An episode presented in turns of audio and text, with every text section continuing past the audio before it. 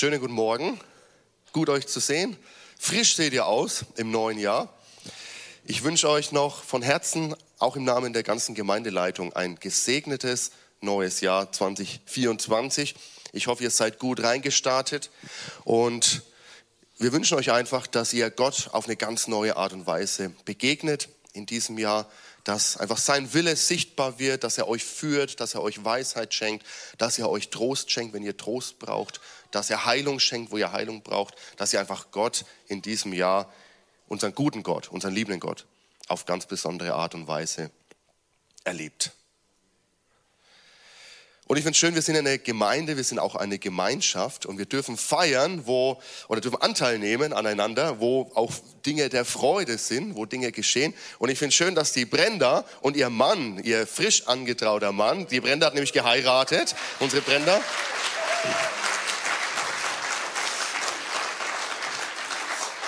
Auf Lanzarote, richtig, auch schön. Ja? Also wenn ihr mal eine schöne Location sucht für eine Hochzeit, Lanzarote, ist schön warm, auch im Winter, oder?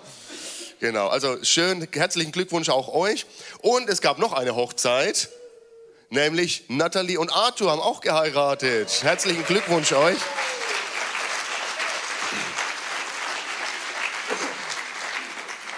Also, Winterhochzeiten sind der neue Trend. Ja?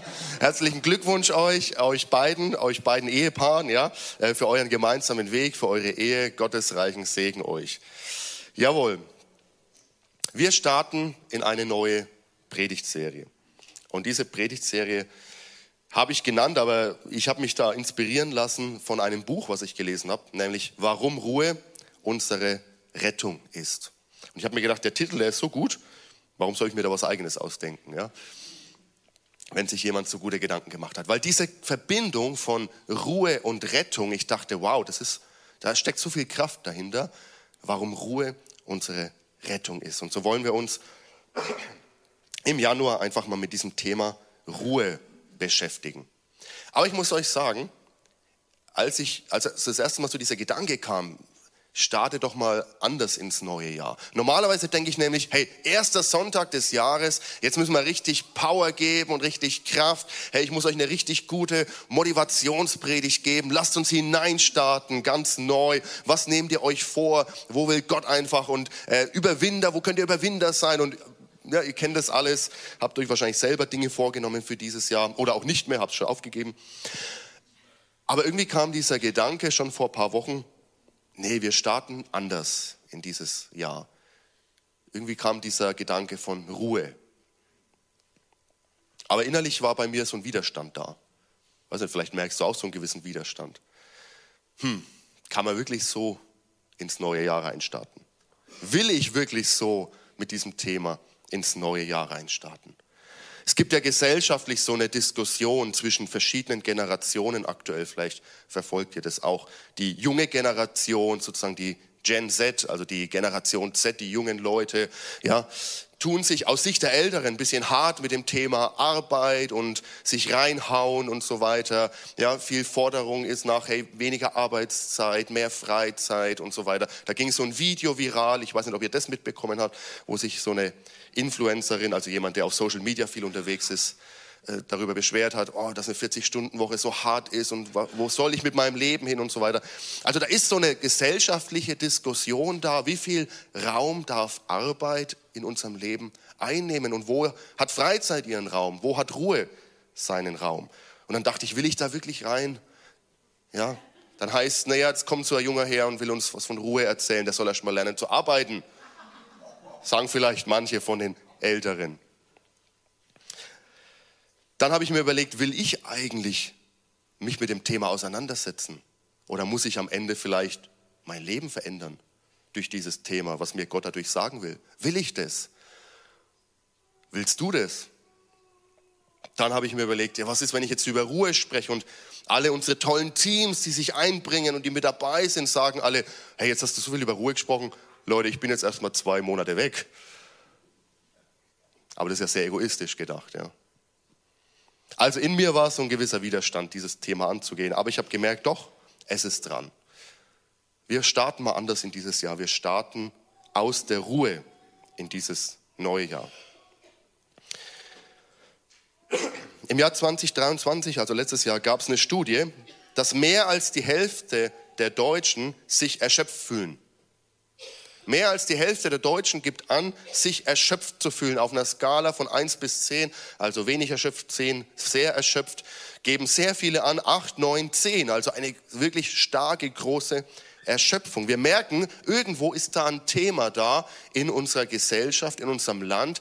Eine Erschöpfung macht sich breit. Ja, auch in Zeitungen liest man immer wieder die erschöpfte Gesellschaft oder die erschöpfte Generation. Also man fragt sich, was ist da los?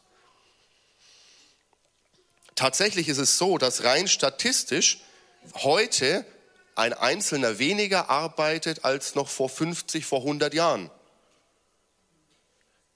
Aber obwohl wir weniger arbeiten, sind wir produktiver. Also die Produktivität ist gestiegen. Also mit der weniger Arbeitszeit produzieren wir mehr.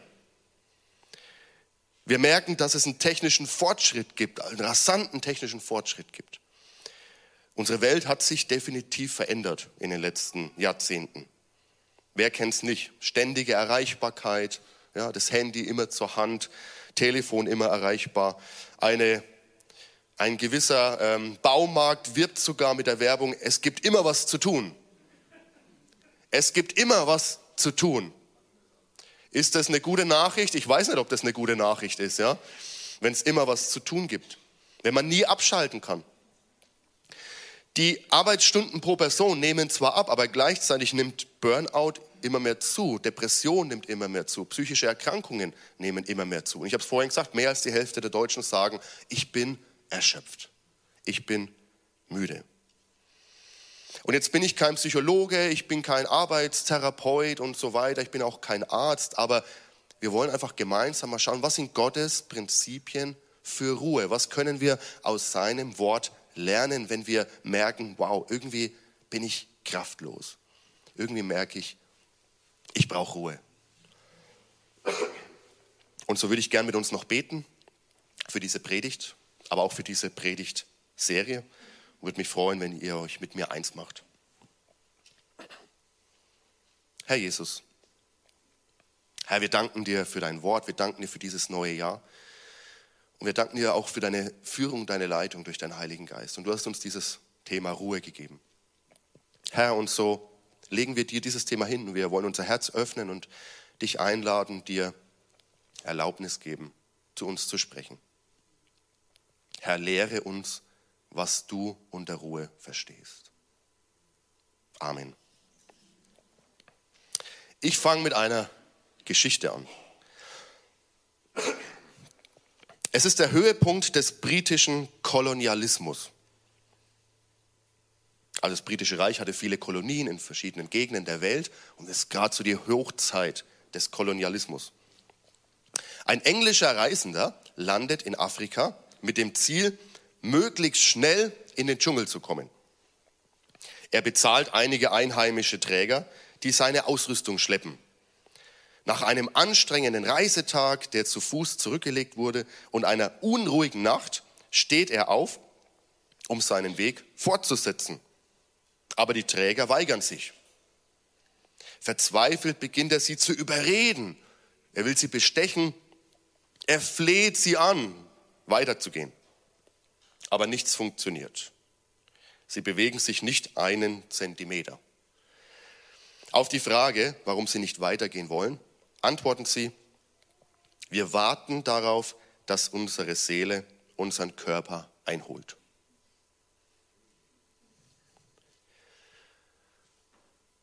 Ich finde das einen starken Punkt. Diese Welt ist so schnell geworden, unser Leben ist so schnell geworden. Im Jahr 1900 hat sich das Wissen der Menschheit alle 100 Jahre verdoppelt. Also es hat 100 Jahre gedauert, bis sich das Wissen der Menschheit verdoppelt hat. 1950 war es schon nur noch die Hälfte. Alle 50 Jahre hat sich das Wissen der Menschheit verdoppelt. Heute, was glaubt ihr, wie schnell sich heute das Wissen der Menschheit verdoppelt. Es gibt verschiedene Zahlen dazu, aber eine Zahl war alle zwei Jahre. Also vor 120 Jahren noch alle 100 Jahre, heute alle zwei Jahre verdoppelt sich das Wissen der Menschheit. Also ein unglaubliches Tempo, in dem wir leben. Und aus dieser Geschichte können wir die Frage ableiten, kommt unsere Seele eigentlich hinter diesem Tempo noch her? Schafft es unsere Seele eigentlich noch, ja, Schritt zu halten mit diesen Veränderungen, mit dieser Schnelligkeit? Oder sind wir so voraus und unsere Seele hängt irgendwo hinterher, wird leerer und leerer und irgendwo passt es nicht zusammen? Denn Gott hat uns geschaffen als Körper, Seele und Geist. Wir sind, wir haben nicht, sondern die Bibel sagt, wir sind Körper, Leib, Seele und Geist. Wir sind eine Einheit, also als Einheit geschaffen. Und wenn das aus Balance, aus der Balance gerät, dann merken wir, irgendwas passt nicht. Es ist ungesund. Also kommt unsere Seele diesem ganzen Tempo, unserem Lebenstempo noch hinterher. Thomas Sjördin, der dieses Buch geschrieben hat, Warum Ruhe unsere Rettung ist, er ist Pastor und er ist Pastor in Schweden. Ich sage mal, wenn wir was über Ruhe lernen wollen, dann lasst uns nach Skandinavien schauen. Ja? Das ist, glaube ich, ganz gut. Und dieser Thomas Sjödin, er schreibt Folgendes und ihr könnt mitlesen. Das Ruhen ist in Verruf geraten. Wir entschuldigen uns dafür, als wäre es eine Sünde. Wir müssen uns dafür verantworten, als wäre es ein Vergehen. Und was noch schlimmer ist, wir gehen mit der Ruhe um, als könnten wir eigentlich gut ohne sie auskommen. Das geht so weit, dass wir es schier unverzeihlich finden, müde zu sein. Hast du auch schon mal gemerkt, dass du ein schlechtes Gewissen hast, wenn du müde bist, wenn du sagst, weißt du was, heute lege ich mal die Füße hoch, ich mache heute nichts, ich habe genug gearbeitet, Schluss damit, aber ach, dieses schlechte Gewissen. Und dann schaue ich rüber zum Nachbarn und der mäht schon wieder den Rasen. Meiner ist so hoch, jetzt mäht der den Rasen. Warum heute? Jeder sieht dann, ja, dass ich die Füße heute hochgelegt habe. Oder dein Rollo, ja.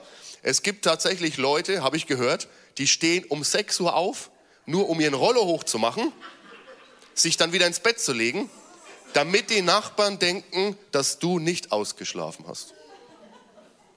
Wir lachen darüber, aber das sind echte Geschichten. Ist Ruhe für uns ein Punkt geworden, wo wir uns dafür schämen? Ist Ruhe für uns ein Punkt geworden, wo wir ein schlechtes Gewissen haben, wenn wir ruhen? Aber Gott will, dass du zur Ruhe kommst. Gott will, dass wir zur Ruhe kommen. Bevor jetzt die anderen Hardliner sagen, also jetzt ist mir jetzt zu sehr dieser Fokus auf Ruhe, ja. Die Bibel sagt viel und genug über Arbeit. Und da reden wir auch oft genug dafür, ja, oder darüber. Die Bibel schweigt nicht über Arbeit oder über harte Arbeit, das nicht. Aber wenn wir es nicht lernen, das auszugleichen und zu balancieren mit der Ruhe, die Gott für uns will und die Gott für uns vorbereitet hat, dann kommen wir aus dem Tritt. Und wir schauen mal in eine Begebenheit im Matthäusevangelium, wo Ruhe eine wichtige Rolle spielt. Matthäus Kapitel 12, die Verse 9 bis 14. Und da heißt es, nach diesen Worten ging er, also Jesus, weiter und kam in ihre Synagoge, in die Synagoge der Pharisäer und der Schriftgelehrten, die er vorher getroffen hatte. Dort war ein Mann mit einer verkrüppelten Hand. Die Pharisäer fragten ihn, Erlaubt das Gesetz am Sabbat zu heilen? Sie suchten damit einen Vorwand, um Anklage gegen ihn zu erheben. Jesus antwortete, angenommen jemand von euch besitzt ein Schaf und das fällt am Sabbat in eine Grube, wird er nicht sofort heraus, es nicht sofort herausholen? Und ein Mensch ist doch viel mehr wert als ein Schaf. Also ist es erlaubt, am Sabbat Gutes zu tun. Dann forderte er den Mann auf, streck deine Hand aus. Er streckte sie aus und die Hand war wiederhergestellt. Sie war gesund wie die andere. Da verließen die Pharisäer die Synagoge und fassten miteinander den Beschluss, Jesus zu töten. Wow, was für eine Geschichte. Wir erleben ein Wunder, wie Jesus eingreift. Da ist jemand mit einer verkrüppelten Hand. Wir erfahren nicht sehr viel über diese Person. Wir wissen nicht, wie lang schon diese Hand verkrüppelt ist. Wir wissen nicht genau, was die Krankheit, was das Problem ist, wie alt die Person ist und so weiter. Aber Fakt ist doch, ein Wunder ist geschehen. Jesus hat geheilt. Aber am Ende dieser Geschichte fassen die Pharisäer einen Plan. Sie wollen Jesus loswerden, sie wollen ihn töten. Also was ist hier los? Ein Wunder ist geschehen, ein Mensch wurde frei von seiner Krankheit und am Ende sagen die Pharisäer, den müssen wir töten, den müssen wir loswerden. Das ist der, Dram äh, das ist der dramaturgische Effekt des Lichts.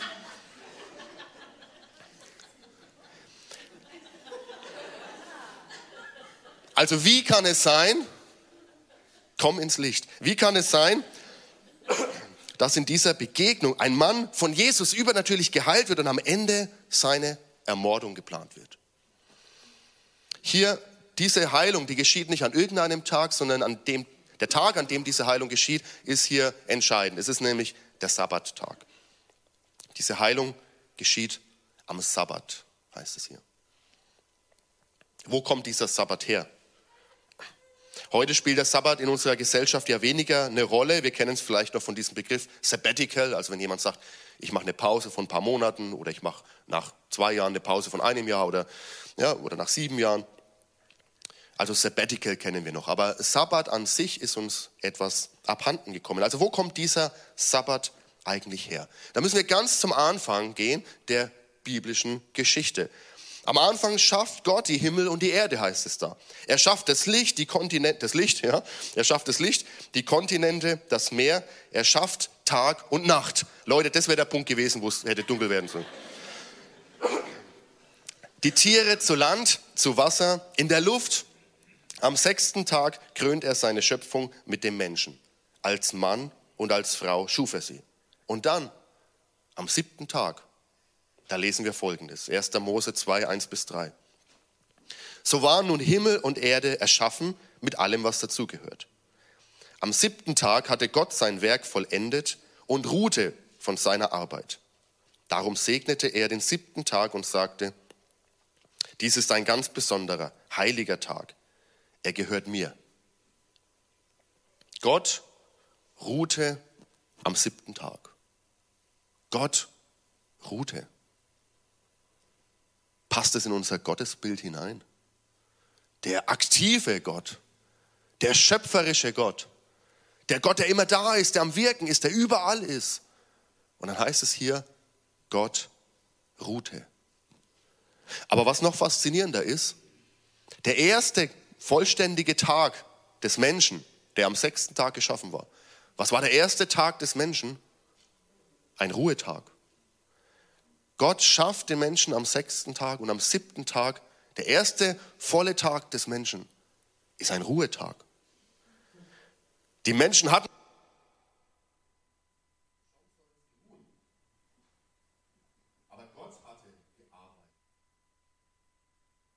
Und darauf kam es an. Ein großer Teil von unserer Identität ist inzwischen abhängig und mit Werken und Leistung verbunden. Wer ich bin, ist, was ich schaffe. Wer ich bin, ist, was ich leisten kann, was ich tun kann. Aber Gott dreht es irgendwie um. Er sagt, du bist in meinem Ebenbild geschaffen, du bist geliebt von mir und dafür musst du nichts tun, dafür musst du nichts leisten. Wir starten mit Ruhe. Wir leben nicht auf die Ruhe hin, sondern wir leben aus der Ruhe heraus. Ich sage es nochmal, wir leben nicht auf die Ruhe hin, sondern wir leben aus der Ruhe heraus. Der erste Tag des Menschen war ein Ruhetag. Es war der perfekte Sabbat. Die Menschen hatten alles, was sie brauchten, gute Gemeinschaft mit Gott, gute Gemeinschaft miteinander eine perfekte Schöpfung, ein echter Tag, um zu chillen, um zur Ruhe zu kommen. Also alles gut, oder? Aber leider endet die Geschichte da nicht.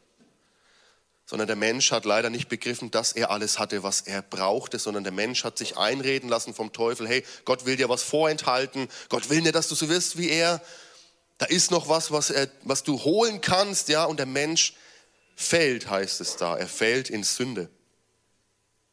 Er wendet sich ab von Gott.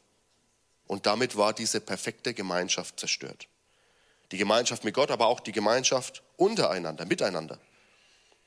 Und seitdem gab es keinen perfekten Sabbat mehr. Seitdem gab es keine perfekte Ruhe in Gott mehr. Und dafür steht auch dieser Mann mit der verkrüppelten Hand aus der Geschichte.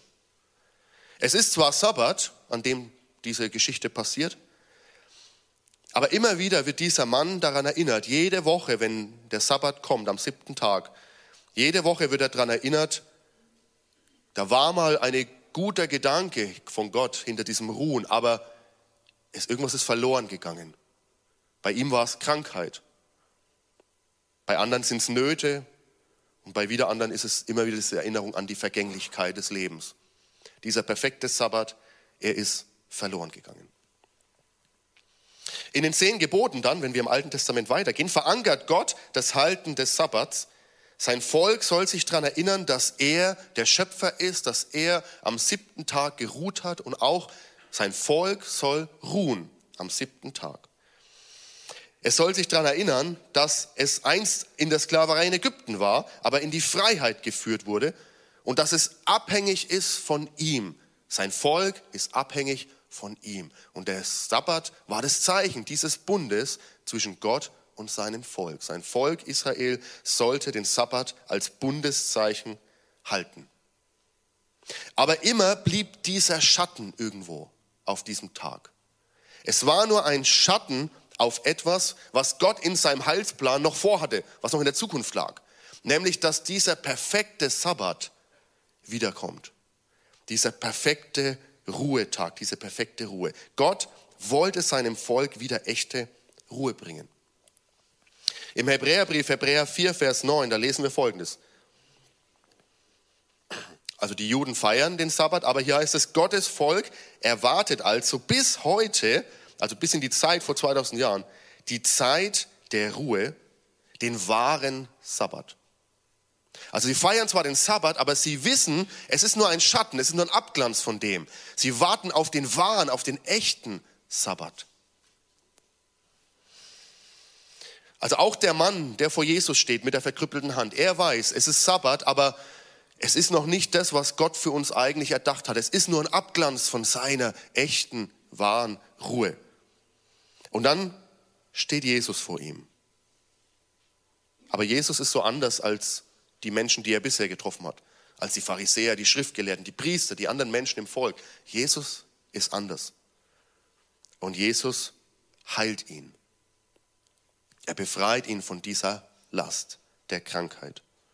Und damit macht Jesus deutlich, mit mir bricht eine neue Zeit an. Seit Jahrhunderten wartet ihr auf diesen neuen Sabbat, auf diese echte, tiefe Ruhe. Und heute ist der Tag, jetzt ist die Zeit, sagt Jesus. Durch mich kommt diese Ruhe wieder ganz neu zu euch. Ich bringe euch diese Ruhe. Aber ganz anders die Pharisäer. Hey, wäre das nicht ein Freudentag gewesen? Da ist jemand mit einer verkrüppelten Hand und der wurde geheilt. Warum haben die keinen Dankgottesdienst gefeiert? Keinen Lobpreisgottesdienst? Warum haben die gesagt, hey, Gott, danke, Jesus, dass du diesen Mann freigemacht hast? Ich hoffe, wir würden so reagieren, wenn Gott am Werken ist, wenn er am Werk ist. Aber sie reagieren ganz anders. Anstatt das Volk zur Ruhe zu führen, legen sie den Juden immer mehr Lasten auf, immer mehr zum Beispiel Sabbatvorschriften. Also Gott hat ja das Gebot gegeben, den Sabbat zu halten, aber wie das aussieht, wie man den Sabbat hält, da gab es unter dem jüdischen Volk, unter den Gelehrten verschiedene Meinungen. Wie halte ich denn jetzt Gottes Gebot? Und da gab es die Hardliner, die Essener zum Beispiel, die so eine Art Mönch, Mönche waren zur damaligen Zeit, die sich also zurückgezogen haben in so wie Kloster und haben dort, wollten Gott sehr treu sein.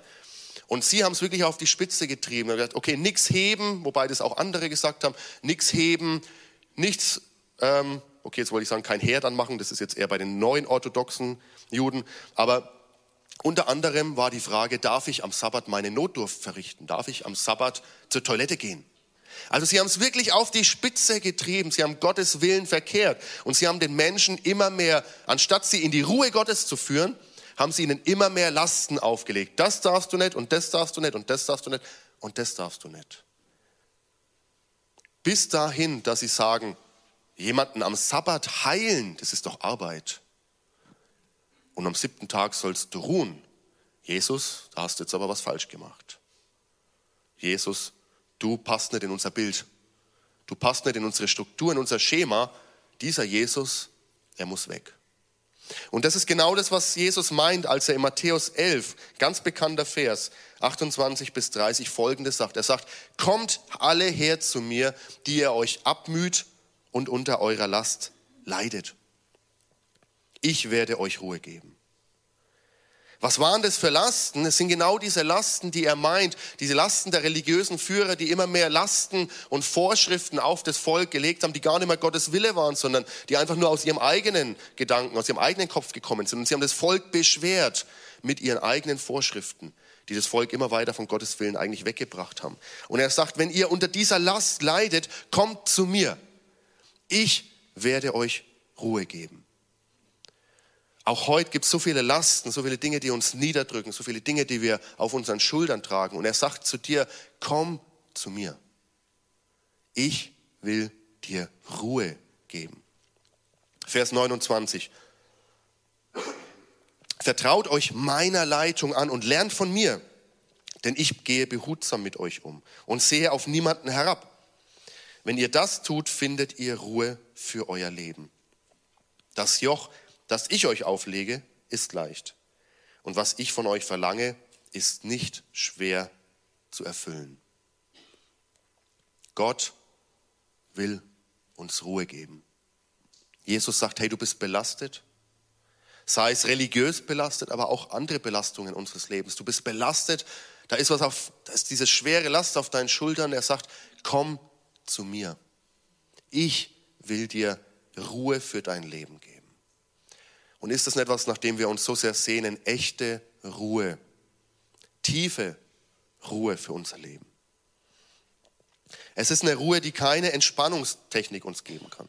Es ist eine Ruhe, die keine Work-Life-Balance, was auch immer das ist, uns geben kann. Kein Ratgeber für Umgang mit Stress kann uns diese Ruhe geben, auch kein Medikament. All diese Dinge sind in ihre, auf ihre Art und Weise gut und wichtig und wir werden auch in den kommenden Wochen ein bisschen drüber sprechen, was es für meinen Lebensstil bedeutet, in Gottes Ruhe zu sein. Weil wenn es keine Auswirkung auf mein Leben hat, dann komme ich auch nicht in Gottes Ruhe rein. Ja? Es muss eine gewisse Auswirkung auf meinen Lebensstil auch haben.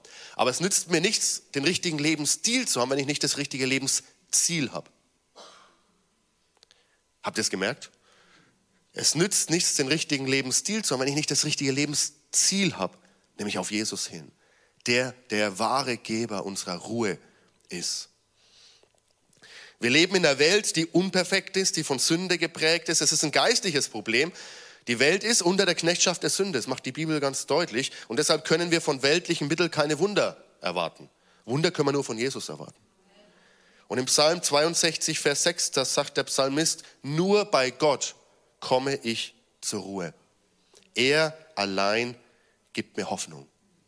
Also versteht mich nicht falsch, die anderen Dinge sind auch gut. Also es ist auch gut, seinen Lebensstil zu hinterfragen, Dinge zu ändern. Und vielleicht bist du in der Position, und ich wahrscheinlich auch, dass wir Dinge ändern müssen. Aber es nützt nichts, nur äußerlich Dinge zu ändern, wenn nicht Jesus der ist, aus dem ich meine Ruhe zuerst schöpfe. Nur bei Gott komme ich zur Ruhe. Er allein gibt mir Hoffnung. Also wie komme ich zu dieser Ruhe? Ja, indem ich Jesus glaube, indem ich seine Einladung annehme. Kommt zu mir. Kommt zu mir, die ihr mühselig und beladen seid. Kommt zu mir, die ihr Lasten mit euch tragt. Ich will euch Ruhe geben.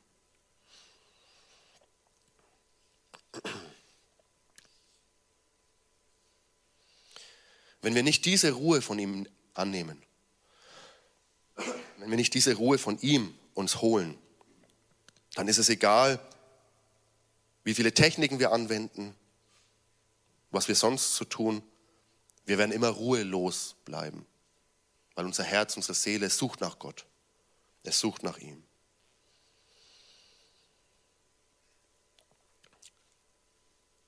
Aber wenn wir seine Einladung annehmen, kommt zu mir, dann dürfen wir in seine wahre Ruhe eingehen. Ich habe noch ein anderes Zitat für euch. Und das heißt so, ihr könnt wieder mitlesen. Die Welt und der Teufel wollen, dass wir arbeiten. Gerd, ich habe einen Sprung gemacht, sorry. Folie 2 ist es. Die Welt und der Teufel wollen, dass wir arbeiten, auch wenn wir ausruhen. Aber Jesus möchte, dass wir ausruhen, auch wenn wir arbeiten. Und in Christus ruhend und arbeitend leben wir heute den Sabbat aus. Was ist der Schlüssel? Der Schlüssel ist in Christus, in Jesus ruhend. Wenn ich in Jesus ruhe, dann kann ich zur Arbeit gehen und es ist eine andere Arbeit, eine andere Art zu arbeiten. Wenn ich in Jesus nicht ruhe, dann kann ich den ganzen Tag Zeit haben und chillen und von Wellnesswochenende zu Wellnesswochenende gehen, aber ich werde nicht zur Ruhe kommen, sondern in Jesus komme ich zur Ruhe. Und aus seiner Ruhe heraus darf ich in meinen Alltag gehen. Aus seiner Ruhe heraus darf ich mein Leben gestalten. Zur Schule gehen, in die Uni gehen, was auch immer deine Aufgaben, täglichen Aufgaben sind. Oma und Opa Pflichten wahrnehmen. Aus seiner Ruhe heraus dürfen wir das anpacken. Wir leben nicht auf die Ruhe hin, sondern wir leben aus seiner Ruhe heraus, wenn wir seine Einladung annehmen. So, wünschst du dir auch so eine Ruhe? So eine tiefe Ruhe? Lass uns mal gemeinsam aufstehen. Lasst uns zu dem gehen, der uns diese Ruhe verheißt.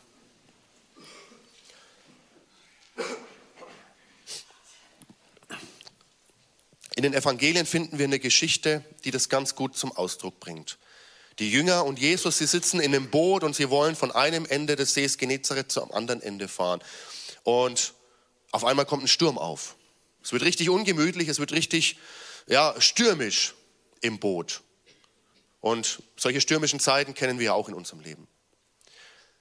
Und Jesus, er ruht. Er schläft im Boot. Die Jünger sind mal ausflippen. Herr Jesus, was ist denn los? Schau mal her, der Sturm und so weiter. Merkst du nicht, dass wir untergehen? Und Jesus sagt, hey Leute, kommt mal runter. Ich bin doch da. Und das ist das, worauf es ankommt. Und er spricht zum Sturm und der Sturm kommt zur Ruhe. Und das ist ein gutes Bild für unser Leben. Ja, das sind Stürme, das sind Herausforderungen, das sind ganz krasse Zeiten, auch in unserem Leben. Aber der entscheidende Unterschied ist, ist Jesus mit in dem Boot oder nicht? Er spricht die Ruhe zum Sturm. Er stillt den Sturm. Herr Jesus, ich danke dir. Ich danke dir, dass du der bist, der uns zur Ruhe führt. Herr, Herr, über die Hälfte der Deutschen sagt, sie sind erschöpft, sie sind müde, sie sind belastet, sie sind beladen. Aber deine Einladung ist doch da. Für jeden, auch für uns. Deine Einladung ist da. Kommt her zu mir. Herr, und das wollen wir tun. Wir wollen zu dir kommen. Herr, führ du uns zur Ruhe. Schenk du uns die Ruhe, die nur du geben kannst und niemand anders. Und vielleicht hast du diese Einladung von Jesus noch nie angenommen, auch online, wenn du zugeschaltet hast. Vielleicht hast du noch nie diese Einladung von Jesus angenommen. Kommt her zu mir. Dann ist heute ein Tag, wo auch diese Einladung für dich gilt. Er sagt, komm her zu mir. Nimm meine Ruhe für dich an. Und ich würde gern schließen mit einem Gebet, einem Abendgebet eigentlich, ist es jetzt morgen, aber einem Abendgebet von Augustinus. Und ihr könnt es gern mit mir gemeinsam beten. Ich habe das auf Folie für euch dabei. Und er betet, Herr, du hast uns geschaffen und unser Herz ist unruhig, bis es Ruhe findet in dir. Dein ist das Licht des Tages, dein ist das Dunkel der Nacht. Das Leben ist dein und der Tod. Ich selbst bin dein und bete dich an. Lass mich ruhen in Frieden. Segne den kommenden Tag und lass mich erwachen, dich zu rühmen. Amen. Und dieser besondere Satz, unser Herz ist unruhig, bis es Ruhe findet in dir. Jesus, unser Herz ist unruhig, es sucht, bis es ankommt bei dir. Jesus, und so wollen wir nochmal vor dich kommen. Lass uns nochmal vor ihn kommen jetzt in dieser Zeit des Lobpreises. Lasst uns diese Ruhe bei unserem Gott, bei unserem Herrn abholen. Amen. Amen.